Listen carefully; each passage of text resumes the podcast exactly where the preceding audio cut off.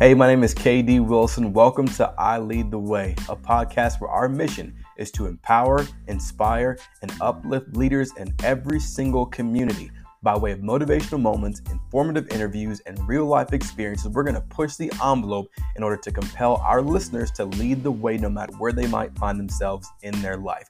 You don't have to have a title to lead. You can lead with your life. And we know you were born on purpose, with purpose, and for a purpose. So let's live this thing out together. Yeah, we struggle a lot with seeing people on a path that seems likely to end in their demise and with them not being receptive to feedback, right? It happens time and time again where see a colleague or a peer that's jumping in a way that makes it clear they're at a pretty high risk of dying. Point it out. I'm never shy about pointing that out to people like, hey, like you're gonna die if you keep doing that. To put it as shortly and simply as possible. Um, usually I try and pad it a little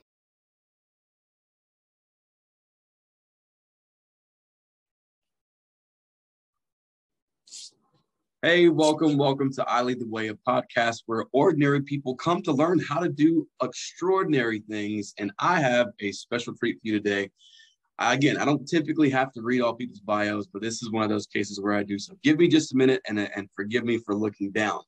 So this man's completed over 1,200, not 120, but 1,200 safe base jumps. So we're starting with the kicker. You already know what that is mostly wingsuit flights in the Alps. Uh, he's the author of the book Base. He podiumed at the 2015 Red Bull Aces competition, was top five in 2017, was a 2016 wide open wingsuit distance champion. He's got 15 years, 15 you all, in the paragliding industry, and whether it goes from flights, flight testing to manufacturing, marketing, distribution, he's a chief test pilot and co-designer of the elite wingsuit company called Squirrel please welcome, welcome my friend, Mr. Matt Gerdes. Man, welcome to the podcast, man. Thanks, KD. Happy to be here. Thank you. For sure, man. So let's just dive right into it. Um, no pun intended. Um, man, when it comes to what you do, you are you you jump out of airplanes, dude. Like you jump off of um, tall buildings, skyscrapers, what have you, anything along those lines. So get a parachute open for those listening. Um, you're you're a jumper. Um, just super briefly, because people are going to ask, how'd you kind of get into that? Um, and then I got some really intentional questions for you. Yeah, um, it, you know, the first time I saw it was a long time ago. It was before we were using the internet much. You know, late '90s. I I saw a picture of somebody doing it, and as soon as I saw that photo, it occurred to me that that was something I had to do. It wasn't like there wasn't any hemming and hawing about it. Just I was certain that was my sport. I had to get into it. It was just a matter of time. Wow. How old were you then? I think I was 20. Okay. So pretty early on in life for sure.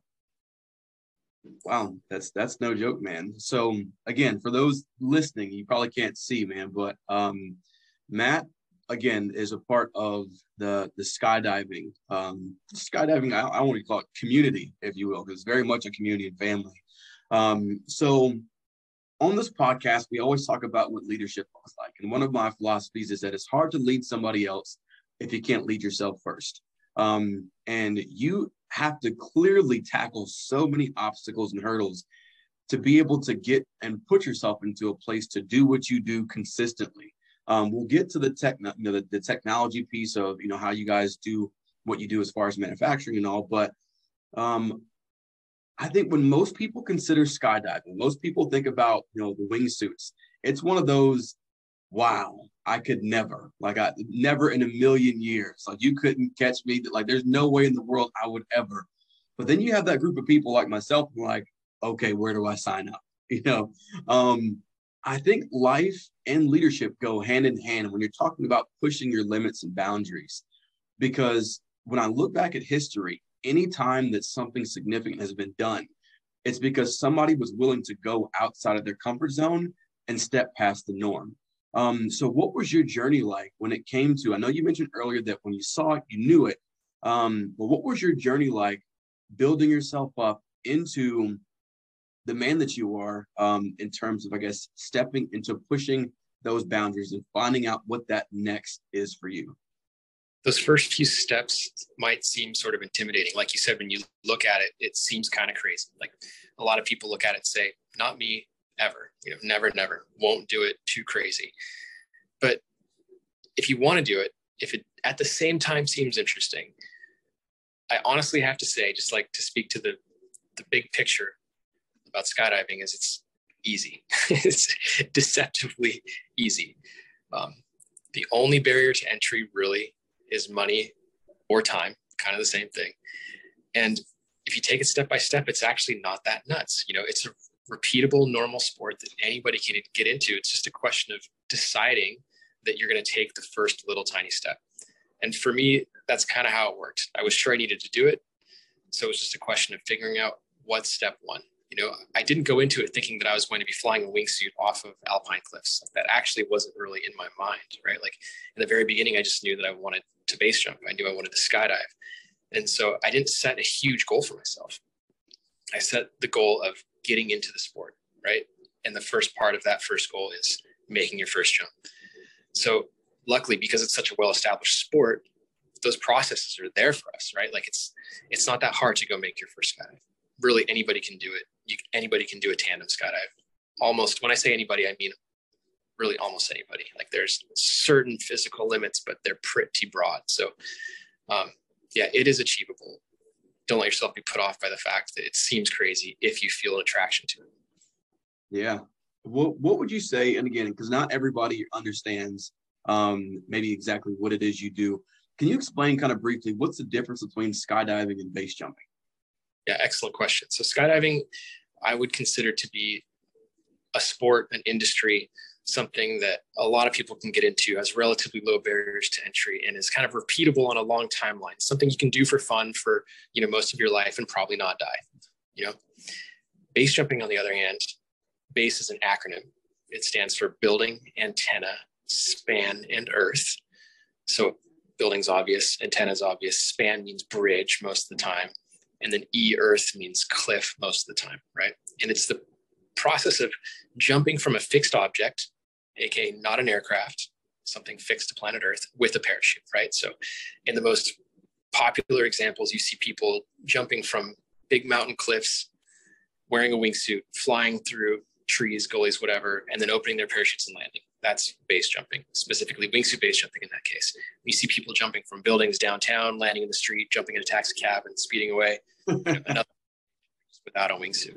So base jumping and skydiving are very closely related, but it's almost difficult to consider base jumping a sport, right? It's more of an activity. I do refer to it as a sport and because I, I tend to treat it as one in terms of training and skill sets and outlook, but it's so dangerous and it's not, I don't really consider it to be naturally repeatable on a really long timeline, right? Like base jumping has such a high rate of accidents and fatalities that all indications, in my opinion, point to it being basically fatal on a long enough timeline because it's so unforgiving of error. So I, I don't really think that, you know, base jumping is something that can be practiced safely, but it is so unforgiving.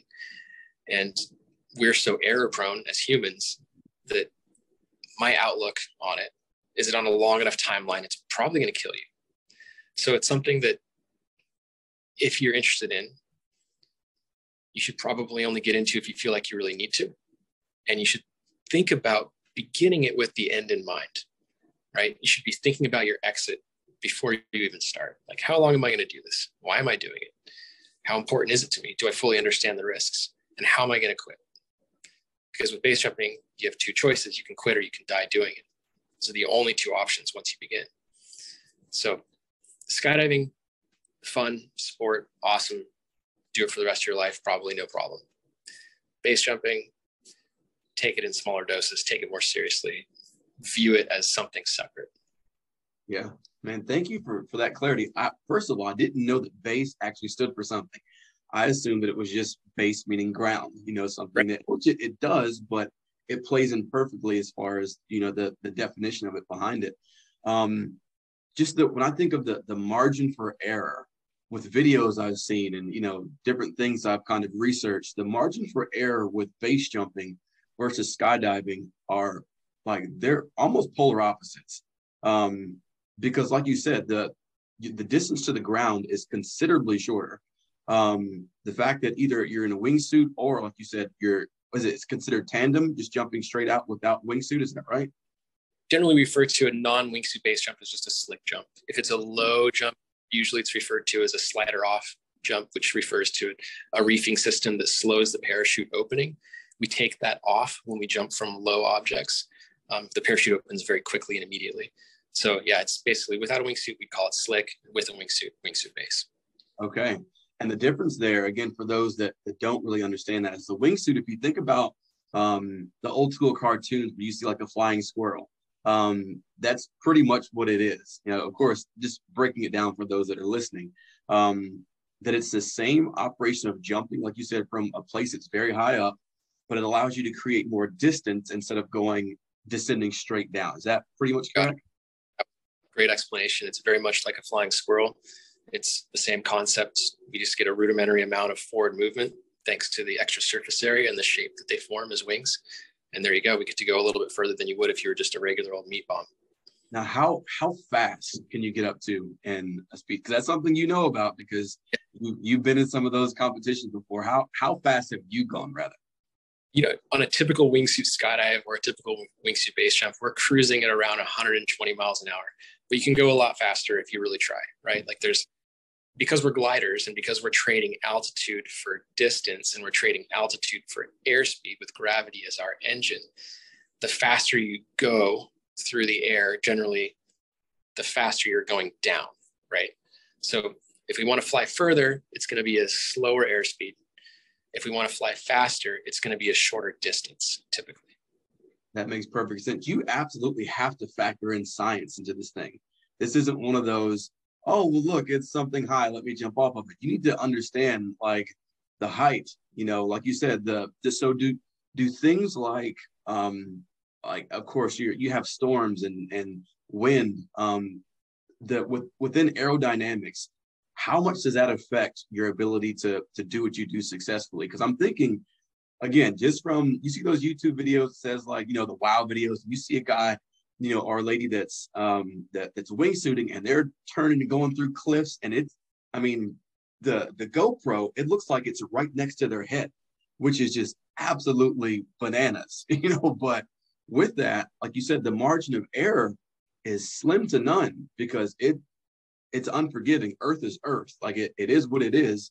Um, and because our bodies are so fragile, the the likelihood that you would survive or even make it out of that thing unscathed is slim to none if you hit something. So what what what things do you have to take into consideration as far as calculations are concerned, uh, weather-wise? Does that make sense? Yeah, it does. And it's such a good question. I love the fact that your head went to weather when you're thinking about margin, because that's so important. And it's something that a lot of people tend to underestimate, right? Like one of my, you know, personal missions has been trying to get people to think more about what micrometeorology means to us as base jumpers and wingsuit base jumpers because we are, as you suspected, really strongly affected by just a little bit of wind. And it's not just wind, right? It's vertical movement in the atmosphere. There's all kinds of air that's going up and going down and blowing across the terrain for a wide variety of reasons. And so, yeah, conditions are critical. It's a conditioned sport. You know, if you think about surfing, you have to wait for the waves to be correct. Some places the tide needs to be right. There needs to be the right direction of wind or no wind. Otherwise, you can't really surf. And it's really good to think about base jumping and wingsuit base jumping in the same context. If the conditions aren't good, we can't do it, or it's just unsafe, right? So we're looking for you know moments where there's a minimum amount of solar heating on the terrain that we're flying over where there's not wind in the atmosphere you know like the forecasted wind is not high. So generally speaking if you when you see videos of those people flying through tight spots in the mountains and you know just like you said you know the rock walls inches from their heads which is not an exaggeration that's in really calm conditions hopefully right? So we're hiking up early in the morning. We're jumping on the not sunny superheated face in the middle of summer and we're choosing those calm, calm days with the minimum of vertical movement and the minimum of wind in the atmosphere for sure. Really important. Wow. I would consider uh, what would moisture in the air make a difference? Let's say it rained previously.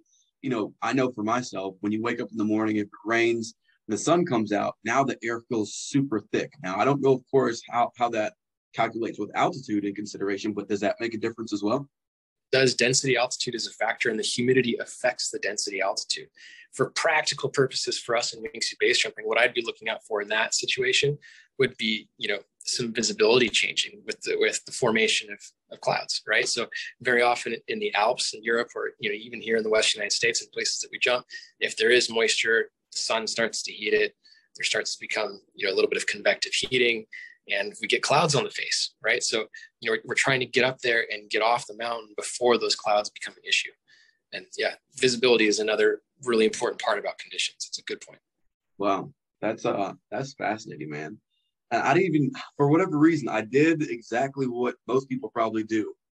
It's really easy for us as, as humans to look at the result of something and not consider what it took to get there. You mentioned we're hiking, you know, throughout the, the early morning. I think most people just see the videos of the person on the cliff, on the ledge, on the bridge, and they're ready to go. You didn't factor in the fact that this has been hours on end to get to where you're, you know, trying to go. Um, so you you really do have to plan out that entire thing top to bottom. I'm assuming it's not just one of those, okay, that looks cool, let's give it a shot. This is how, like you said, calculations are everything.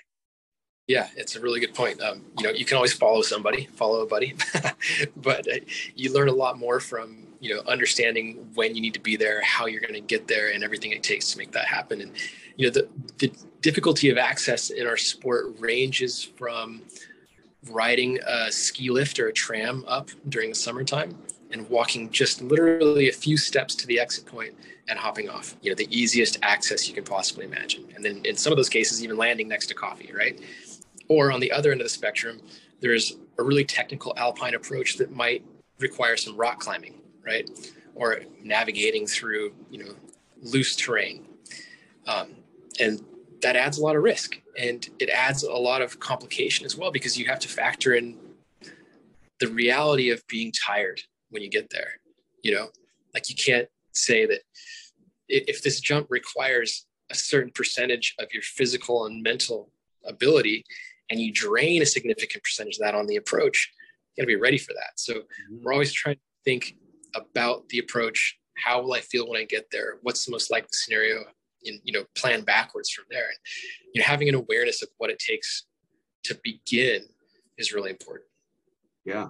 That that's leadership 101 you know that i think anytime we're going to step out into the unknown um i always try to think to myself you know not only what's the cost but what am i willing to pay you know um and it's like you said earlier that the difference between skydiving um which is still very technical and there's it, it's awesome but the difference between there and you know base jumping is longevity, uh, depending on how long you choose to be, you know, a part of the sport. But with it, you said something earlier that I want to catch, and you said, you know, to the to the effect of when someone's saying they want to come into this thing, you need to be certain, right? This isn't one of those like, okay, like I said a minute ago, just kind of pie in the sky type things. Let's really think through this. Um, if you're serious about it, and I would say get your ground under, get your purpose under. Purpose is the foundation of everything, right? So why you're doing what you're doing. And I think that whenever we get to a place where somebody can't talk you out um, or easily talk you out of what it is that you're pursuing, your your base is beginning to you know to come together.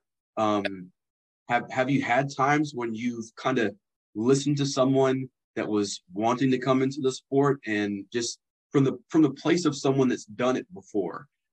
Also again leadership equals mentorship in many cases.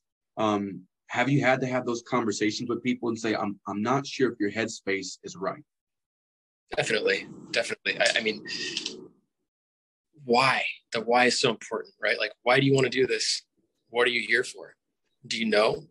And is it a good reason? It doesn't have to be a good reason in my opinion. It has to be a good enough reason for you. And that reason can only be good if you fully understand what, like you said, what's the cost? What am I actually going to put up to make this happen? And, you know, I, I like to help people understand that this sport, either them, it doesn't have to be your whole life for sure. Like you don't have to get into it and make it the whole rest of your life, but you kind of have to give most of your life to it while you're doing it. It makes a shitty closet sport. You know, it's not something that you want to do here and there a little bit sometimes, just enough to get the Facebook header image. You know, that's not going to have as good of an outcome most likely. It's something that really deserves your full attention while you're doing it. Yeah. Are you noticing um what are the age ranges? I mean, clearly it's something that that can be done, you know, by most. Um, but are you noticing have you noticed over the years an influx of younger people are wanting to step into it? God, man, that's such a good question. We don't have such good statistics in base jumping, more so in skydiving, and I think it's relatively stable, but it is skewing younger. Um, I would say that just anecdotally, if somebody's in their early 20s, they're a young jumper, right? Especially for base jumping. So, for whatever reason, teenagers are super rare, right? It's really rare, mostly because you can't skydive legally until you're 18, at least in the US at USPA drop zones. Um, also because, you know, it's something that takes a little bit of time uh, to figure out. So, and also money, right? You can have some money. The teenagers that we've seen in the sport so far typically have, you know, funding from parents. um, yeah, I would say that, you know, early 20s would be young. And then there's plenty of people in their late 30s and 40s for sure. Wow. Yeah, that, that's awesome. I'm in my 30s, so I'm still good to go. but um and, and with that, it's a good segue into my next question for you. Kind of answered a little bit earlier, man, but you know, what what do you say to the person that sees that thing, they want to pursue it, but they aren't quite sure? Because I think there's a healthy balance um, of people where you, some people, like you said, you might not be in the right headspace. Um, what's your why? And then for others, you can see that man, like you, you got the potential to do this thing. Like you, you can do it. You can go. What's that? Or have you come in contact with people that you just you believe that they had great potential to do really well in it? And what was your advice to them um, to kind of get them to to take that next step? To be sure, there's no hurry, right? Like if if you're looking at it, it's interesting, but you're not quite sure. I'd say wait until you're sure. Mm. Yeah, there's just no reason.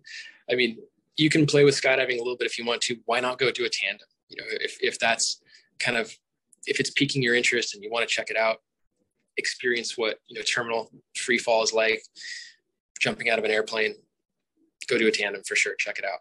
But as far as like throwing yourself into the sport, wait till you're wait till you're certain. Maybe you will be certain after that first tandem.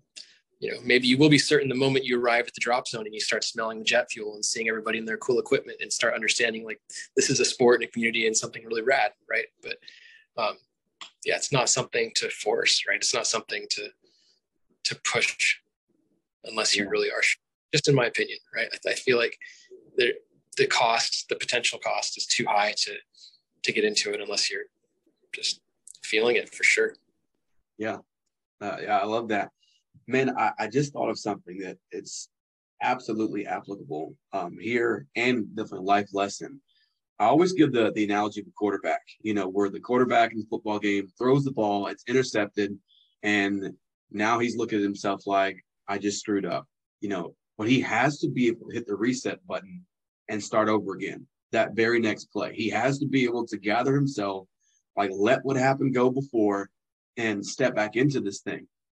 Granted, it's very, very different, you know, but when in terms of bouncing back, because I'm sure either you or someone you know probably had some close calls or when something didn't go as planned or you had to i mean as they say you know fix the plane while you're flying it. Um you know how how would you how have you been able to reset in times when things didn't go as planned? And the backside of that is maybe what kind of advice would you give to someone that is feeling like you know man this last thing really shook me up in life um that's, how, how do i get back on such a good question. And honestly, I've never been asked that before, but I there's two sides to that. First of all, on like the stress slash emotional side, you need to have a short memory, right? Because if that near miss or that bad experience or your proximity to a bad experience, right? If you're in the sport of base jumping very long, you're going to lose a friend. You might be there to see it. Those things you need to have kind of a short memory in order to not psych yourself out and increase your risk on following jumps. But you better not forget the lessons that those taught you, which is kind of the opposite. You need to remember those things. So, you know, that's a that's a part of who tends to excel in the sport and who doesn't. A lot of people frequently get scared out of it. A lot of people psych themselves out of it. That's not a bad thing. It's it's probably healthy to realize that you know it's not for you after what happened or after a certain realization. So part of handling the stress of previous experiences, I think, is in a way having a short memory, just like the quarterback forgetting the bad play and getting his head back in the game immediately. And another part of it is you better not forget what it was that led to that, or you will be repeating it, probably with you know consequences that mean not getting away with it. And a really big part of progressing in base jumping is not learning that things can go really badly and you still get away with it, right? Like that's the wrong lesson to learn. The right lesson to learn is that I won't be as lucky next time, probably, right? So if you're lucky enough to learn a lesson without dying, awesome. Be thankful. Remember what that lesson was and be sure you don't repeat it because you're unlikely to be lucky enough on the second go around.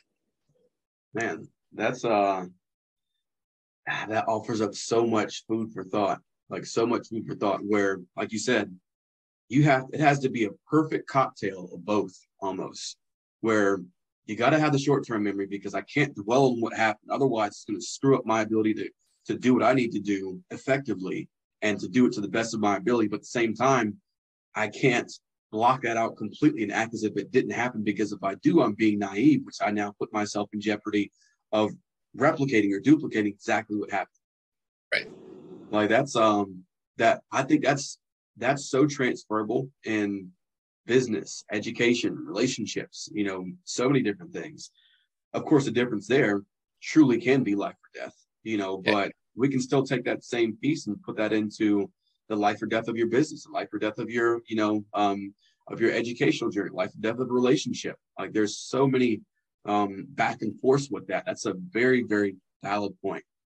Yeah, I mean, if I when I try and translate to that for my personal life, I would, you know, I come down on like trying to absorb the information and process it without taking it personally, right? Like that's that's super important. If if you get negative feedback, if there's a difficult lesson, there's information there, but there's also emotional weight to it that can bog you down as you're moving forward. So I try to take the information, all right, criticism, feedback, whatever it is, conflict, information I can use. The emotional difficulties, you know, maybe don't hang on to that quite so much. Try not to take it personally. Yeah, yeah. I mean, I, there's something, of course, it's it's super. I won't say touchy, but it's very um, heartfelt and meaningful. You know, like you said, just with with base jumping, the likelihood that you might unfortunately experience the loss of a friend one day, you know, is absolutely possibility. Um, and you know, I was a first responder. I was a police officer for uh, for some time, and that does kind of go hand in hand there. That there is a, a strong possibility that someone you know, someone you work with, had lunch with, hung out with, you know, been to their house, and vice versa, that that person may not come back from a call. You know, in the same way that it could be the jump on the perfect day and something just doesn't go right. Um, I know for me, because I have lost friends um, in that profession, that like you said, you know, you for some people they're they're not able to reset, you know, which can be a very healthy thing um, because you don't need to push aside uh, the fact that something very traumatic happened. Um, at the same time, there's also a piece I think depending on the relationship where not moving on but remembering and still still pressing forward and progressing is a form of honoring you know that person um, because you might know um, that they believed in you the same way you believed in them they believed in the sport or the job or the profession this to the same degree that you did maybe if not even more um, and i know for myself man the the what if regret factor of trying to own what happened to someone else can be a very dangerous thing.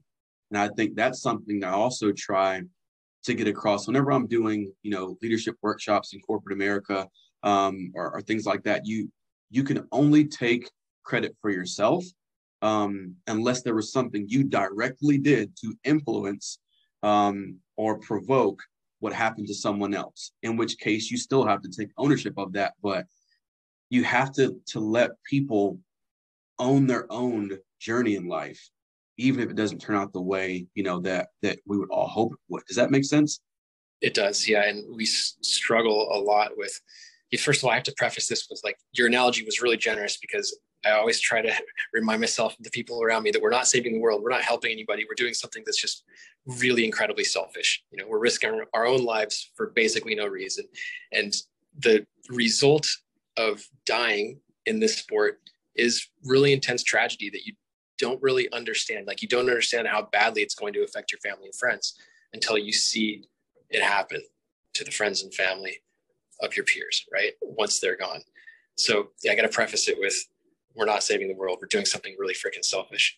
But yeah, we struggle a lot with seeing people on a path that seems likely to end in their demise and with them not being receptive to feedback, right? It happens time and time again where you know, we see a colleague or a peer that's jumping in a way that makes it clear they're at a pretty high risk of dying and point it out. I'm never shy about pointing that out to people like, hey, like you're going to die if you keep doing that, to put it as shortly and simply as possible. Um, usually I try and pad it a little with, you're doing awesome. It's really sick the way you're flying. But I have to tell you that maybe you should think about what it means on a long enough timeline. And it's surprising how surprising how often people don't listen. Mm. You know? And so then we come to what you just said. We have to allow them to own their life journey. Um, and that's hard. It's hard because you you don't want them to be gone. And after they're gone, it's a mix of feeling like what the hell? Couldn't we have done something? Why didn't they listen? Should I have gotten through to them in a different way? And as I get older, I, I try not to become cynical about it. I try to just accept that this is the way people are, and we do need to let them own their journey, as you put it, or however you said it was really good, better than that probably. Um, and just accept it, right? Like it's not resignation. I'm not going to give up trying to help people. Acceptance is not resignation, but I do accept that people make these choices that they think are worth it to them. That's their choice. Yeah, yeah, that makes perfect sense, man. Because, like I said, I think that sometimes when people are in a position um, of friendship, or like you said, I, I'm I'm glad that you do what you do. Like you said, you if you see somebody, it's like, hey, man, I've been around long enough to know that that looks really cool right now, but right now is not going to be forever if you keep going down this road. You know, that's a that's a very real thing, and I think that's also again a very big part of leadership, man. Where some people don't want to hurt people's feelings, or you know make them insecure. Maybe if I say this to them, then they'll have to think twice, and that might cause them to do X, Y, and Z. Well, if I don't, and something happens that I feel like I could have at least at least I know I did my part to help influence them on the right path to this thing, and I don't, and it still turns out that way. Now I got to own the fact that I'm kicking myself in the behind because maybe it's you never know, but it's the maybe. I would rather have tried and have gotten nothing from it than to have not tried at all and always wondered what could have been had I given it a shot in speaking to this person. And I have a lot of respect for people who are able to transmit that feedback with kindness and generosity, right? To pad it, so to speak. I've always tried to do that as much as I can myself. You know, there's no reason to yell at somebody. if you're yelling at somebody trying to help them, there's more than likely they're just gonna you will get pushed back. You're not gonna get through to them. So I, I, have a lot of respect for people that have the skill to make those give the, that leadership feedback in a way that um, you know is kind of generous. There's no reason to not be that way, in my opinion. Yeah, yeah. I always say, I mean, there was a um, one of my former pastors. Um, she said that rebuke. Um, she said relationship without relation rebuke without relationship breeds rebellion. That's what she said. Right. The rebuke without relationship breeds rebellion. And it, it, always stuck with me because you think about even me being a you know former police officer, I'd go up to a scene and they're like, hey man, like let's stop doing this. You don't know me. So then they ah, they get all loud with me, they're ready to fight because I don't know you. You don't know me. Who are you to tell me what to do? Versus a friend or family, you know, comes up and says, Hey, why are you doing that?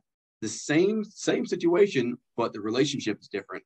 So now right. that person listens to them versus listening to me you know um, but in some cases it doesn't matter Like I, I don't care if I know you or not. If if you are in jeopardy of doing something that's going to be detrimental to your life or affecting someone else, I'm going to at least give it a shot and hope that you know you're willing to listen rather than blowing me off.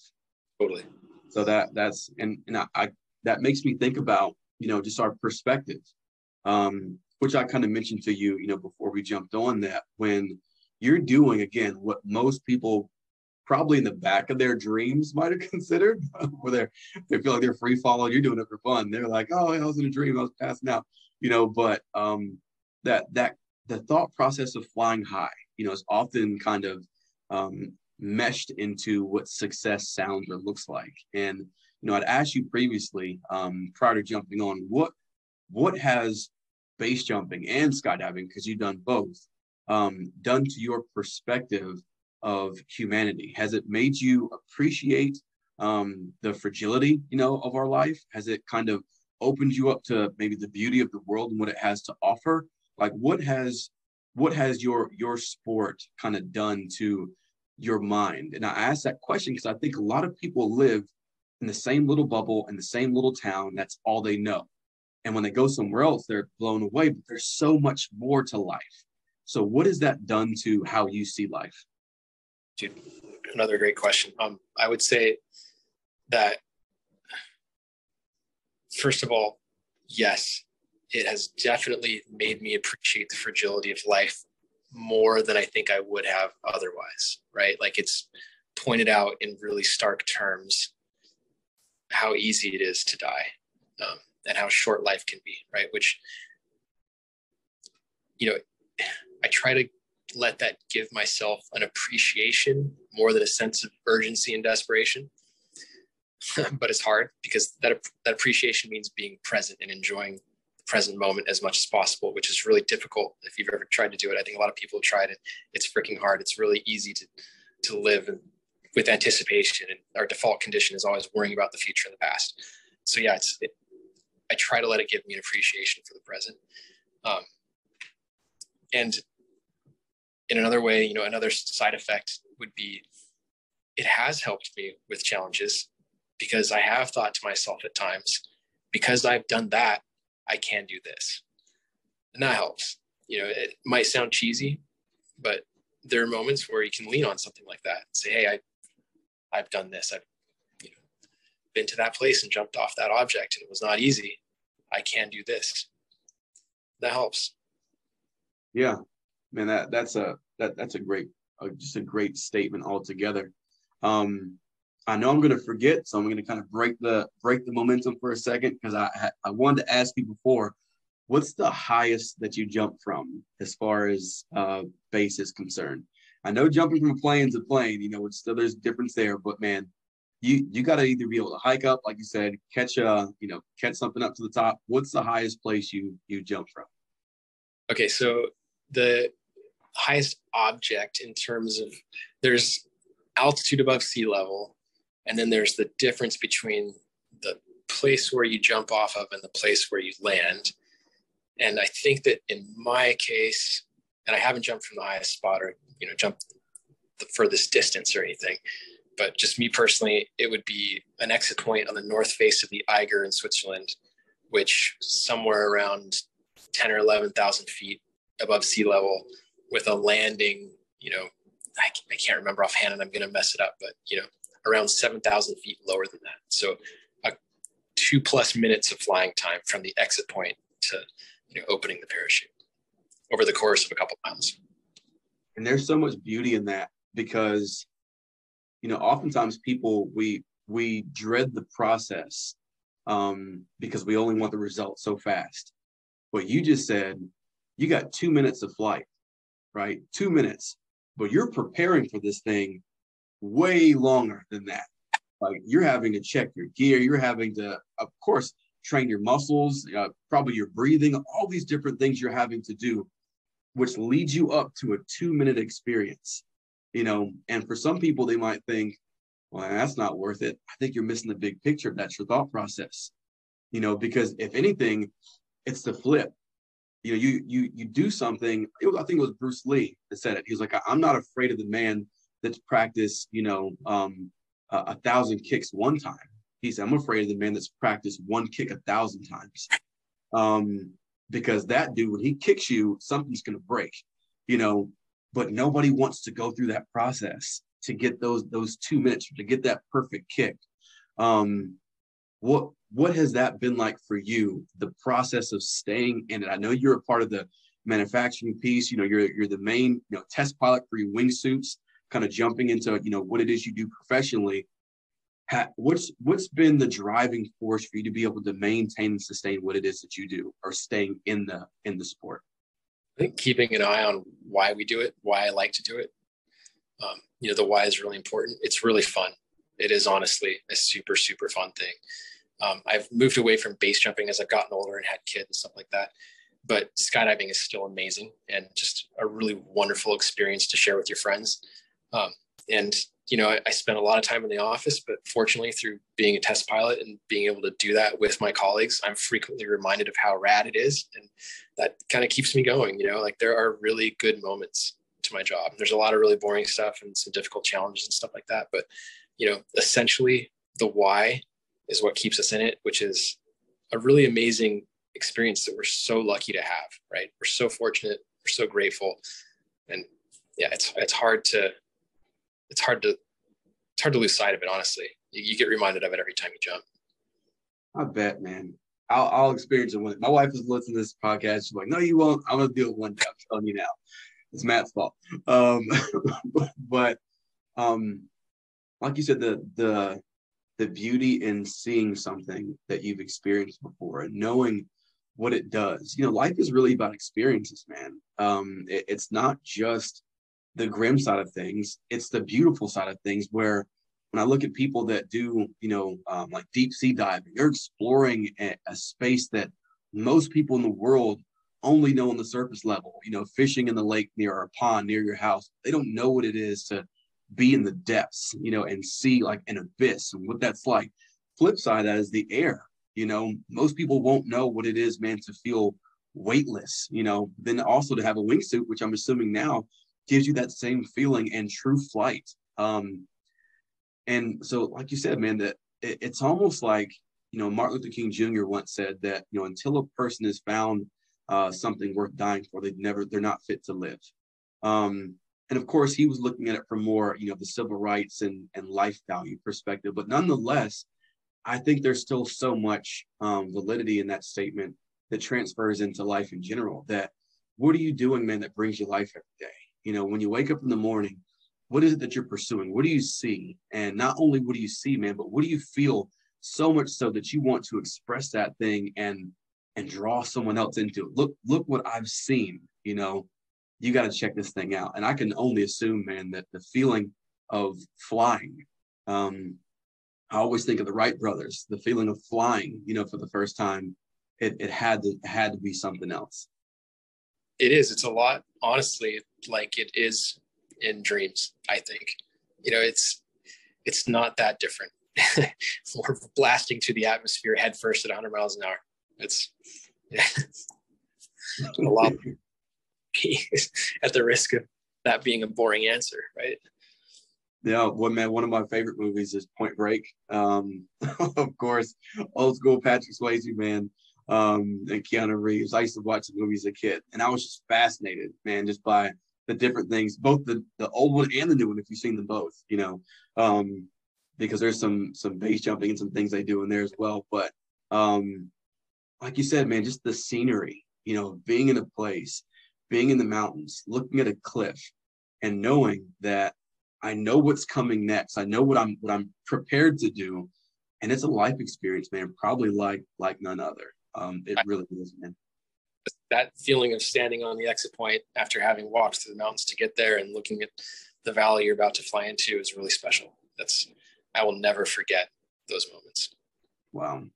Well, man, my last question for you, my friend. Um, and by the way, for those of you listening, if you are, uh, I won't say interested, but if, if it piques your, if it piques that that that adrenaline rush side of you, and if you're you're wondering, you know, how do I get into this thing? Um, man, one of the easiest places, of course, probably to look as far as wingsuits are uh, concerned is squirrel.ws. Is that correct, Matt? Yeah, head there. And that's S Q R L, right? Uh, it's for if you just search squirrel wingsuits, you'll you know arrive at our website pretty much immediately. It's the URL spelled S Q U I R R E L dot W S. But okay. squirrel wing bring you right there. Right, man. Um, my last question for you, my friend. Uh, I ask everybody this question, and it's not something you got to have some, you know, super thought up thing, but I think that leadership, um, when I think everyone has the potential to influence somebody else. You're a human being and you're breathing, you are influencing someone in some way, shape, form, or fashion. So, with that influence also comes a form of leadership. So, how do you lead the way in your life? If someone were to look at you and say, you know what, man, um, we're all flawed. We all make mistakes. Nobody's perfect. We're all trying to figure out our own junk. But man, one area of Matt's life that he is consistent in that I think is worth following after would be what? I would say take what you do seriously, but don't take yourself too seriously, right? Like your mission, your purpose as seriously as you possibly can, but don't let it get to your head. Don't take yourself too seriously and don't let criticism get you down. Use it, let it be fuel. I love it. I love it, man. People can find your book, uh, Base. Can they find on Amazon? Where where can that be found at? A great book of Base is um, I don't do Amazon just because you know kind of don't need to. It's niche and small. You know they tend to take a hefty chunk, but basebook.com. If you Google base jump book or basebook.com, you'll find it. All right. Well, there you have it, folks. If you're interested, if you want to know the ins and outs, grab a book and then go show up uh, where Matt is. Don't just go show up first. Read the book first. But man, thank you so much for your time, dude. You're absolutely awesome. Be safe in all that you do, man, but continue to lead the way, my man. Thank you, KD. All right, man. Thanks a lot.